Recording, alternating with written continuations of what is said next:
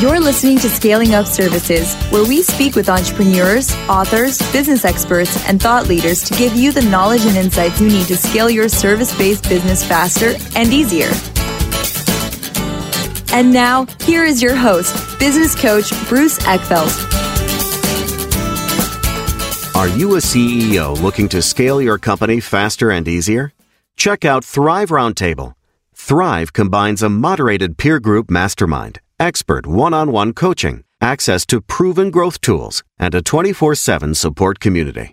Created by Inc. award winning CEO and certified scaling up business coach Bruce Eckfeldt, Thrive will help you grow your business more quickly and with less drama. For details on the program, visit eckfeldt.com slash thrive. That's E-C-K-F-E-L-D-T dot com slash thrive.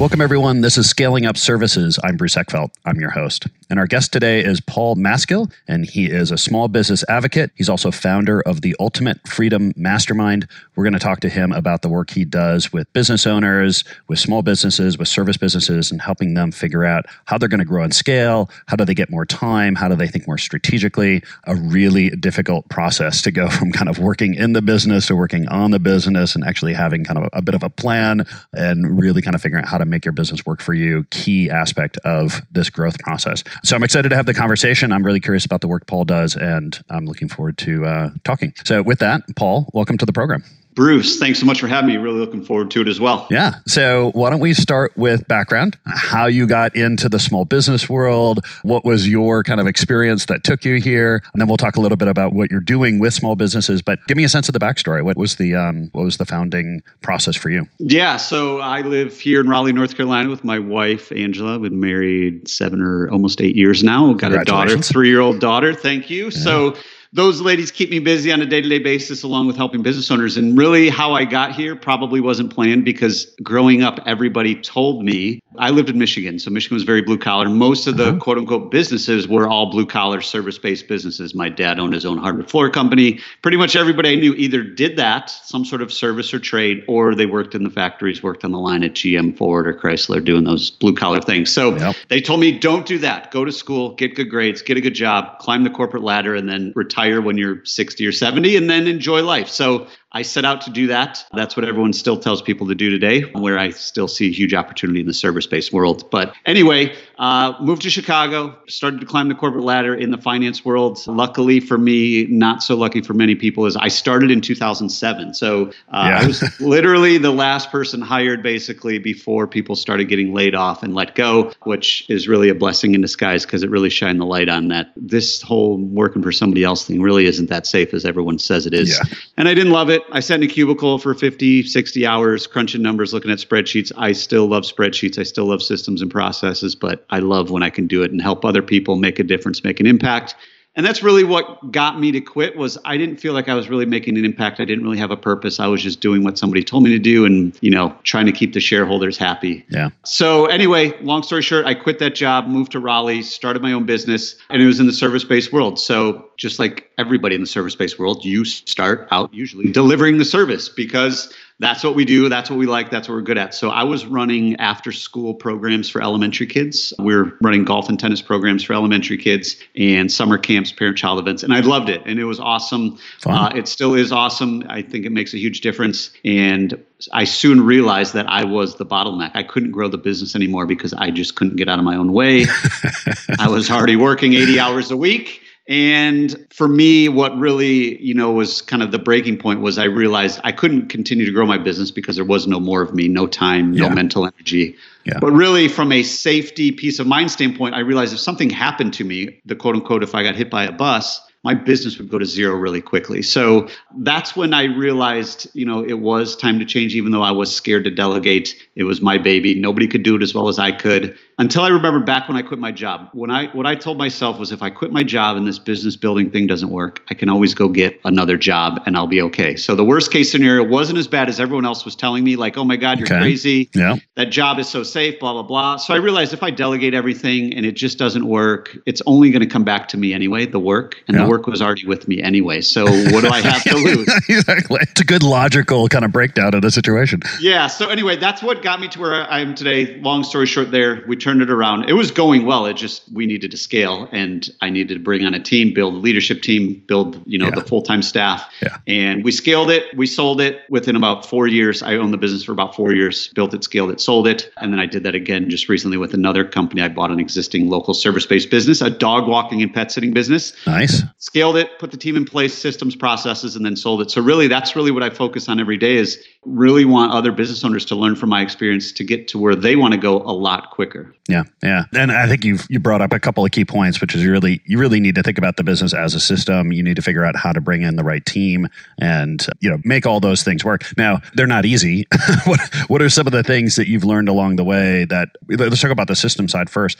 How I guess what was your approach, or or how did you kind of think about your business as a system? How did you kind of train yourself to see the systems in your business? How did that process work for you? Yeah, so you really have to take the emotion out of it. And it's not easy, right? Mm. Because it's our baby. No one's going to do it as well as I can. No one's as vested as me because I'm the owner. And for me, what really started to make it a little bit easier to digest that, to really start working on the systems, because I think we have to get to this point before we get to the systems, is you have to get really clear on your vision. Why did I start this business? What do I mm, really want yeah. to achieve, accomplish, pursue in this world? Because we only got one shot at life. And my vision, my belief is our business should enable us to do that and empower us to do that. So I started to get really clear on my vision because I realized I didn't really have one because I had achieved my ultimate goal, which was to be self employed, not have a boss, run my own business. That was it. Like I had made it. it's like, uh oh, now what? yeah.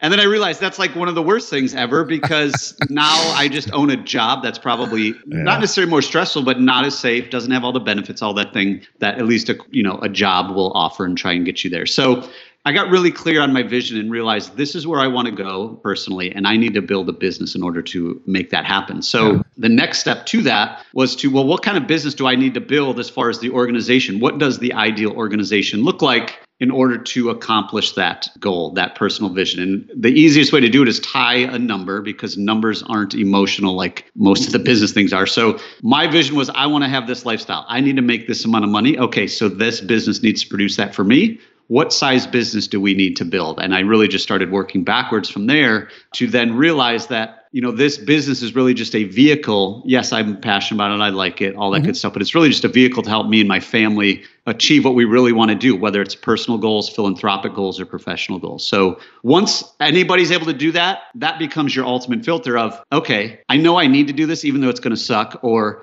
why am i still doing this? It doesn't make sense. And that filter of is this getting me closer to where i want to go if not, why are you still doing it? If it is, can we be doing it more? Can somebody else be doing it? And then it makes it a lot easier to remove that emotion from the decision so you can start putting the systems and processes and ultimately the people in place to run your business. Yeah. So let's talk about the vision stuff a little bit. And we had Cameron Herold on here, it was, it was several months ago, but he, you know, we, we talked about his vivid vision process. And, and I'm always curious about how people actually create the vision uh, and how, you know, what kind of context, what kind of situation. I know, I know people that kind of go, go on a beach somewhere with a, a note notebook and a and a meaningful pen, and they you know ponder life. Other people you know break out the computer and they're typing away. Do you find there was any process for you that really helped you tap into kind of some of those existential questions of like why are you doing this? Like what is it that you want to achieve with it? How is the business going to serve me and, and a broader goal rather than just make money? I mean, what was your what was your process that you went through? Yeah, so I kind of looked at, and I still do, even with my coaching business today. You know, obviously now what I'm doing today is the more people I serve an impact,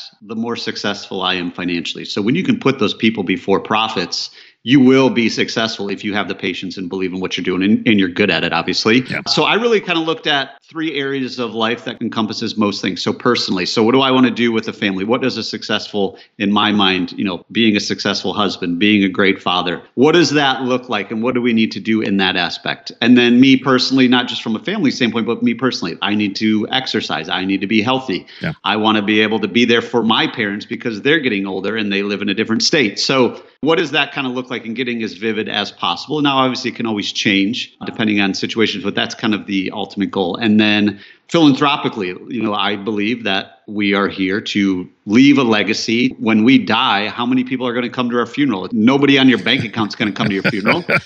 you know, and your yeah. resume doesn't really matter, but how many people did you impact, you know, in a philanthropic standpoint? It doesn't always have to be money, in my opinion. I really like doing actual service, you know, providing service instead of just writing a check because writing a check can be seen a lot easier than, mm-hmm. hey, I want to go volunteer for this organization or I want to do this. So trying to get involved with my church a little bit, you know, helping out where we can. And then my wife does a lot of volunteer work in different countries. So, you know, how can we leave a bigger impact and leave this place better than we found it? And also now that we have a child, which you never really think about this so you have a child, of setting mm-hmm. an example for them, yeah. you know, as well of, hey, this is how we do life. So looking at those two aspects and then looking at it professionally, well, what kind of business do I want to build in order to achieve that? And what do I have to build? And how many people do I have to impact? So, you know, I just kind of look at those things and then I'm a proponent of the 12 week year. So, uh, mm, yeah. You know, breaking it down of this is my five year vision this is my maybe three year and then this is my one year but what do i need to do in the next 12 weeks to continue on that path there yeah. and this is what i have to do so hopefully that helps give somebody insight into just taking that time like you said whether it's a beach I know a lot of people will get an Airbnb and just go away yeah. for 24 hours. And if you have a spouse, I would recommend doing it with your spouse. Mm-hmm. I'm a big believer of dreaming together instead of we running our parallel lives and we see each other in the evenings like, hey, we're in this together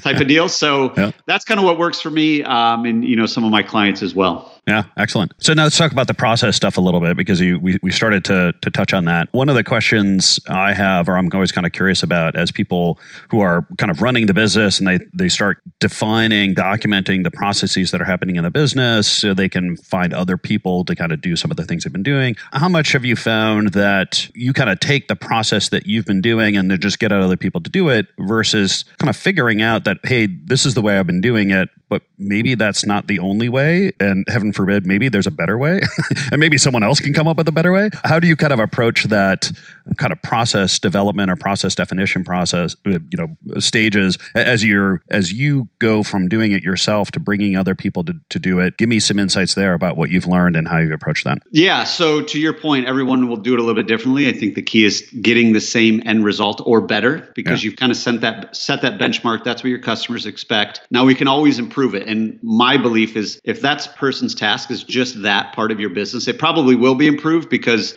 the business owner has a hundred different things going on and they're just trying to keep everything going. But when one person has one sole focus, you know, whether it's marketing, advertising, receivables, payables, whatever it is, whatever the process is in your business, they'll probably improve it just because they have more time to focus on it and their mind's a little bit clear. So yeah. my process, I was just doing it this morning. So I'm a partner in a landscaping company and I'm delegating a lot of the stuff that I've always done I'll record a video, screen recording video. It's on, mm-hmm. it's a computer process. And I say, this is the way I've always done it. This is kind of the end result. However, if you know a better way of doing this, I am all ears and this is kind of your process. So that's one way I do it is if I've already kind of done this process over and over, I'll just give them a training video. They can learn at their own pace. And then I give them the free will and confidence that, hey, if you think we can do this better, just bring it to me. And if it's better, easier, more efficient, better for the customer, let's do it. The other way, where I think it works for some business owners, they'll tell me, well, I don't have any processes document, but I need somebody. Well, then you can build them together of like, hey, Bruce, you're on my team now this is where we want to go. We don't have all the things in place to get there. We're kind of loosely doing them, but let's build this together. And then they even feel more bought in mm. and they feel more important because it's like, okay, now I'm kind of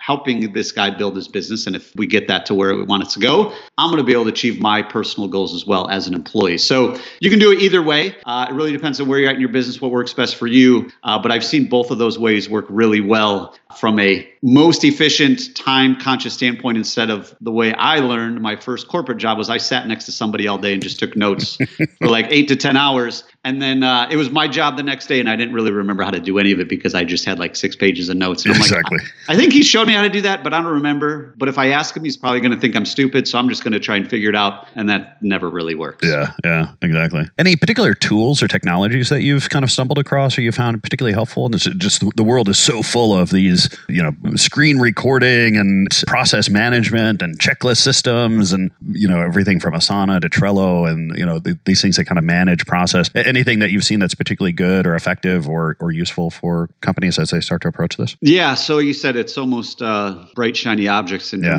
overload because there are so many things. So I try to keep it as simple as possible. For screen recording, I like using just Zoom because then you can at least download the file easily and store it wherever you want to store it. I'm a fan of just using Dropbox, making it very easy, less steps, the better. Mm-hmm. But there's other ones, Loom. Like today, I was doing some Loom videos just because it was shorter videos, and it's like, hey, if they have a question, I can just record a Loom video. Loom and Zoom, both free, both great. And then I'm really just a fan of keeping it all on Dropbox and a calendar. So every single day, I know, you know, and when I go through processes with people, I'll say this is a daily task, this is a weekly task, this is a monthly task, this is a every other Tuesday task, whatever it is, and then just adding that to your calendar, and you start to teach them also kind of how to time block because I believe time block mm. is a mm. huge, huge asset for anybody that you know is a little bit disorganized, which is pretty much everybody here because we are so inundated with distractions now, whether it's the phone, the email, text, like everything. So that's what I find works best. I do like Asana. I do like Trello, but for me personally, I'm just a big fan of keeping, you know, less is more, yeah. using the videos, putting it on Dropbox so they can access it anywhere, and then, you know, being available for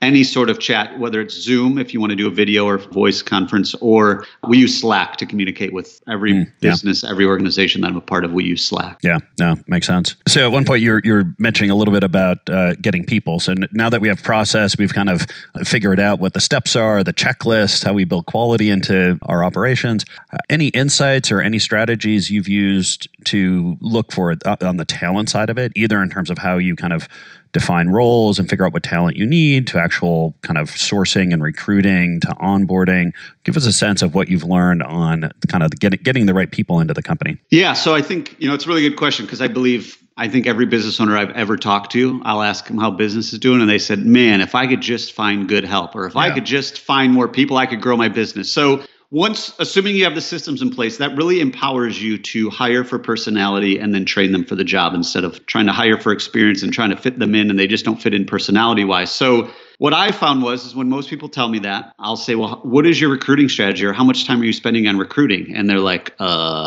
I'm not." Crickets. So, yeah. if we spend as much time recruiting employees as we did recruiting customers, you know, i.e., yeah. marketing, we probably wouldn't have a talent problem or an employee problem. So, I'm a big fan of always spending, always actively recruiting, and the other part to that, so I'll kind of walk through two parts. The first part, you need to be an attractive business. So you need to make it look like a place where people would want to work a nice website, nice social media all the things that you want to do for your customers, you want to do for your employees because it's competitive out there in the service based world. They can go a lot of places and you need people. Without people, the customers don't matter because you can only serve a handful of them by yourself. So, yeah. making your website, making your social media, making your Google listing, all that stuff really attractive, taking the time for a good job posting. And then what I tell people, I equate it to sports. So, LeBron James is an NBA basketball player. If you don't know who he is, he plays NBA basketball. And every team right now is full. They got their starting five, they got their bench guys, they got their G League players, they got everybody. But if LeBron James went to any of those teams and said, Hey guys, I'd love to work for you today, they wouldn't say, Sorry, we're full. We got our starting five, but like give us a call in six months. This guy's contract's up, so we might be able to work something out. Everybody would figure out a way to bring LeBron James on your team yeah. because he is a talent. Now, the way to get that talent consistently is to be recruiting every day. So I also equate it to fishing. It's a lot easier to catch a really nice fish if you're always fishing instead of only fishing when you're starving. So when yes. you're starving for employees, you're going to catch the wrong fish. You're going to bring, you're going to hire that person because you need that person. And then it's a total train wreck and it's this vicious cycle that you'll never get out of. So in order to do that, I recommend a program called Jazz HR. It's an applicant tracking system and it basically posts your jobs consistently and literally you get applicants delivered to your inbox every single day. It is a paid service, mm-hmm. but in the service based world, this, in my opinion, is the biggest game changer in any business that needs people consistently. So I'm a partner in a landscaping business. We're always recruiting, even if, even if we're full. Uh, before that, I owned a dog walking business. We always are recruiting, even if we're full. And my first business, I had 40 part time employees. So oh, I geez. always needed to build a pipeline. So if you have a pipeline that's full, whenever somebody drops out, whenever someone gets promoted, whenever the business grows, it's like, oh, I got this guy and you know we'll just continue the process so jazz hr is awesome for that and you can put them through different tests and questionnaires and steps and automation and all this good stuff and then when you are ready to hire, it's like, hey, man, let's just bring you on because we already know you, we already like you, we already trust you. So that's my process, and it has worked wonders. Yeah. Oh, well, and I like the idea of that that you you don't want to be fishing when you're starving, right? like if you if you're in desperate need of employees, like that's the that is the wrong time to start the process. You know, and making sure that you're you really have a good flow and backlog of high quality candidates that you can bring on when you need them is going to make a huge difference in terms of the, the overall quality of the people that you're going to have in the company. Anything in terms terms of like the interview process or how you make sure you get good cultural fit? I mean, everyone talks about hire for culture, train for skills. Where do you stand on that? I guess what what level or, or how do you actually go about doing that, or what what's been your kind of experience and success in making sure that you've got not only good cultural fit, but ultimately people that can do the work well? Yeah, that's a great question. So I think to your point, we can train people pretty much anything as long as they kind of have a baseline understanding of your business. Yeah. You know, so I am a big proponent of allowing people to self select themselves out of the process. So you got the job posting, and there's certain instructions in there. Mm-hmm. Hey, attach your resume, fill out all these questions. And if they can't do that, they can't follow direction, they don't really want to work for you, they're automatically yeah. out. So the next thing I do on the application is a lot of business owners think, well, I'm going to make every question required because I want to know everything about this person. And what I'll do is make a couple questions not required just to see who actually goes above yeah. and beyond because yeah. I want that type of personality. So I might say in 150 words or less, tell us why you're awesome. And some people will put NA, some people will leave it blank, and some people will use all 150 words and tell us why they're awesome. You know, and then another question I like to ask is, why do you want to work here? And if they just say, I need a job to make money, you're you're automatically out because you know that means you're going to leave us for 50 cents an hour more probably in two weeks or you're not going to show up so yeah. just through that process you probably weeded out i don't know 60 to 70 percent of the applicants pretty quickly and then the next thing I do through Jazz HR, you can send what's called a questionnaire. And it's basically, you know, four or five questions that you just want to learn a little bit more information. And to be honest, it could be the exact same questions they answered on the application. Uh, it doesn't mm-hmm. really matter. But the key is you give them another deadline. Hey, Bruce, your application resume looked great you know, I would, uh, I got this questionnaire. It's attached to the bottom of this email. Please fill it out within the next two days. After you fill it out, if things look great, we'll set up a phone interview. And you wouldn't believe how many people don't fill it out within two days. So it's like, okay, you're not good with deadlines. You're not good at following direction. Your attention to detail is not good. Whatever it is, I don't want you. So mm-hmm. that self selects a lot more people out and now you've got a pool of people for phone interviews. So this is really the first time you're kind of spending any time. Mm-hmm. And you know, yesterday at our landscaping company, we did three or four phone interviews. Two people didn't answer, so they're automatically out you know so and then from there just kind of general reading personality of how did they answer the phone? Or did they have questions? Did they seem like you know the questions to me doesn't really matter. I just want to kind of get to know what kind of person they are. Maybe ask them some of the same questions from the application to see if they give you the same answer. Uh, it's always interesting you know, check yeah so and then after that bring them in for an interview. So you know by that time you might only be interviewing two people out of 50 applicants but it's better to do that instead of a lot of people i'll interview anybody because i just need people and then that's kind of a recipe for disaster. So personally if someone makes it to an interview in, in our service-based world unless like unless they're like just totally not what i thought they're probably going to get a shot at the job because they've already made it through all these hoops and they were a good person in the interview and they showed up early and they were dressed nice and they asked good questions whatever it might be but i really just like to test their character through all those and you know what kind of person are you and then I think the last part to that is once they're onboarded, you know, obviously all the onboarding, all that's very important, building the culture, all that kind of stuff. But I find a lot of businesses are just really hesitant to fire people because mm. they feel they need them, yet they complain every single day about them.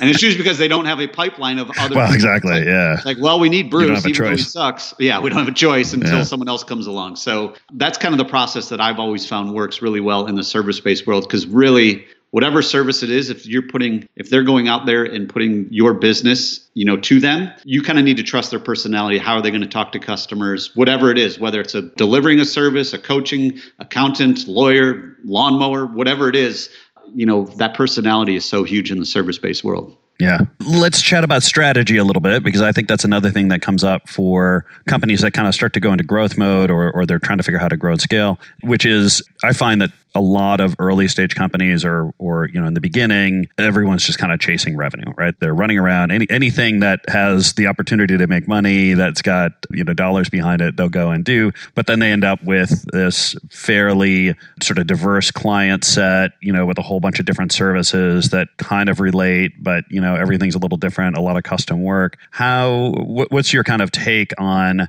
how to help a company or how a company can kind of hone strategy in a way that's going to help them actually make it easier to grow and scale and, and go through that process? Yeah, that's a great question. And you're 100% spot on. So, my recommendation, number one recommendation, is read the book The Pumpkin Plan by Mike Michalowicz. Uh-huh. It's a uh-huh. great book, how to do that. So, his journey in his business was the same thing. He said yes to everybody. Yeah. And then he really started to realize I need to focus on this one group of people. So we've kind of done the same thing in the landscaping business that I'm a partner of. Of originally when the owner started it, he just said yes to everything and anywhere. Like he was driving all over town and he'll do anything, and then slowly dialed it in. Where to now you know, starting this year, pretty much kind of what we talked about before is it's almost like a productized business now because it's like, hey, if you're a you know if you're a subscriber to our service this is what we provide it's all on recurring payments and you are our main focus we aren't we're saying no to a lot of things to serve you really well now it's not easy to do that but exactly. I, I find it easier to do it at least in stages so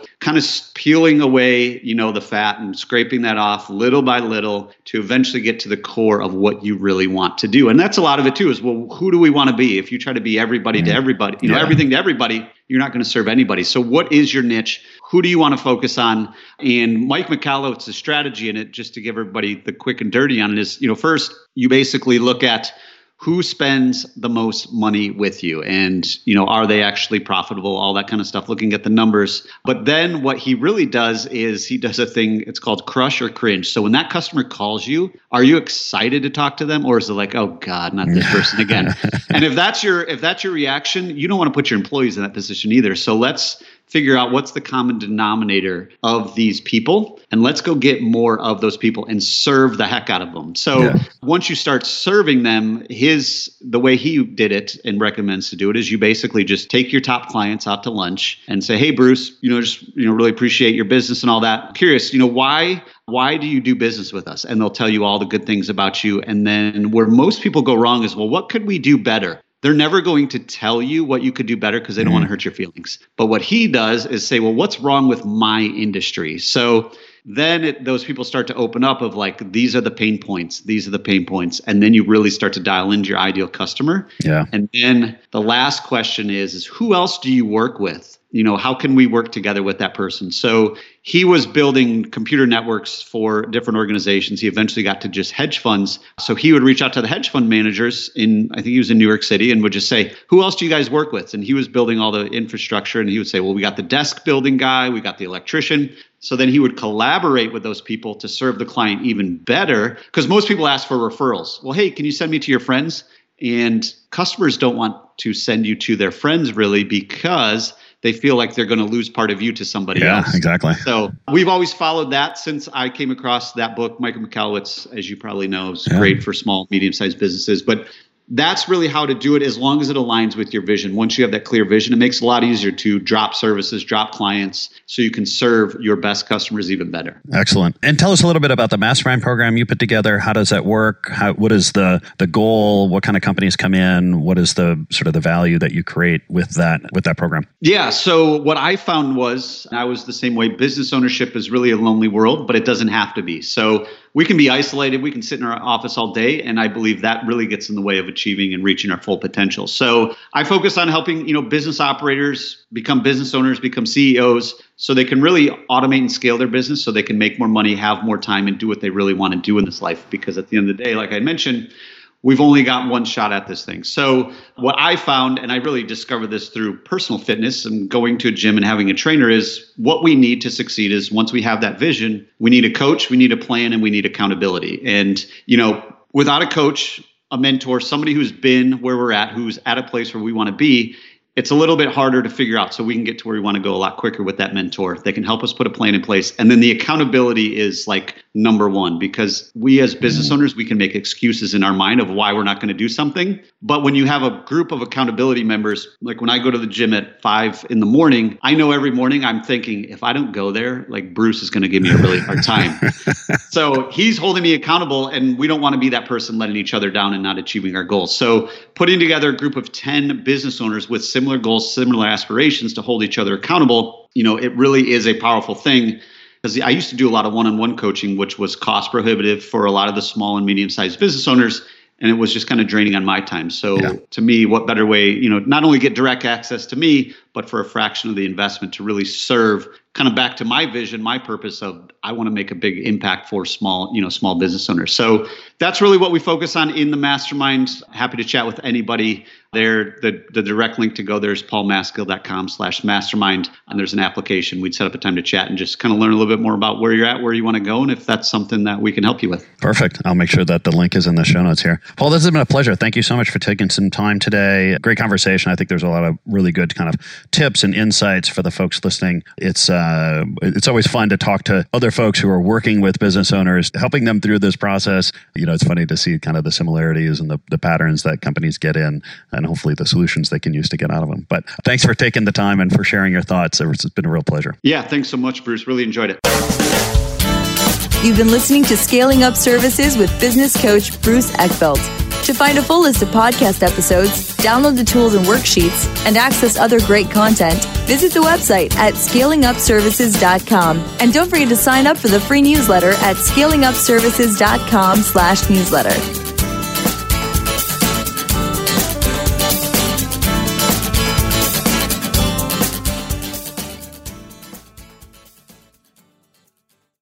This podcast is a part of the C Suite Radio Network.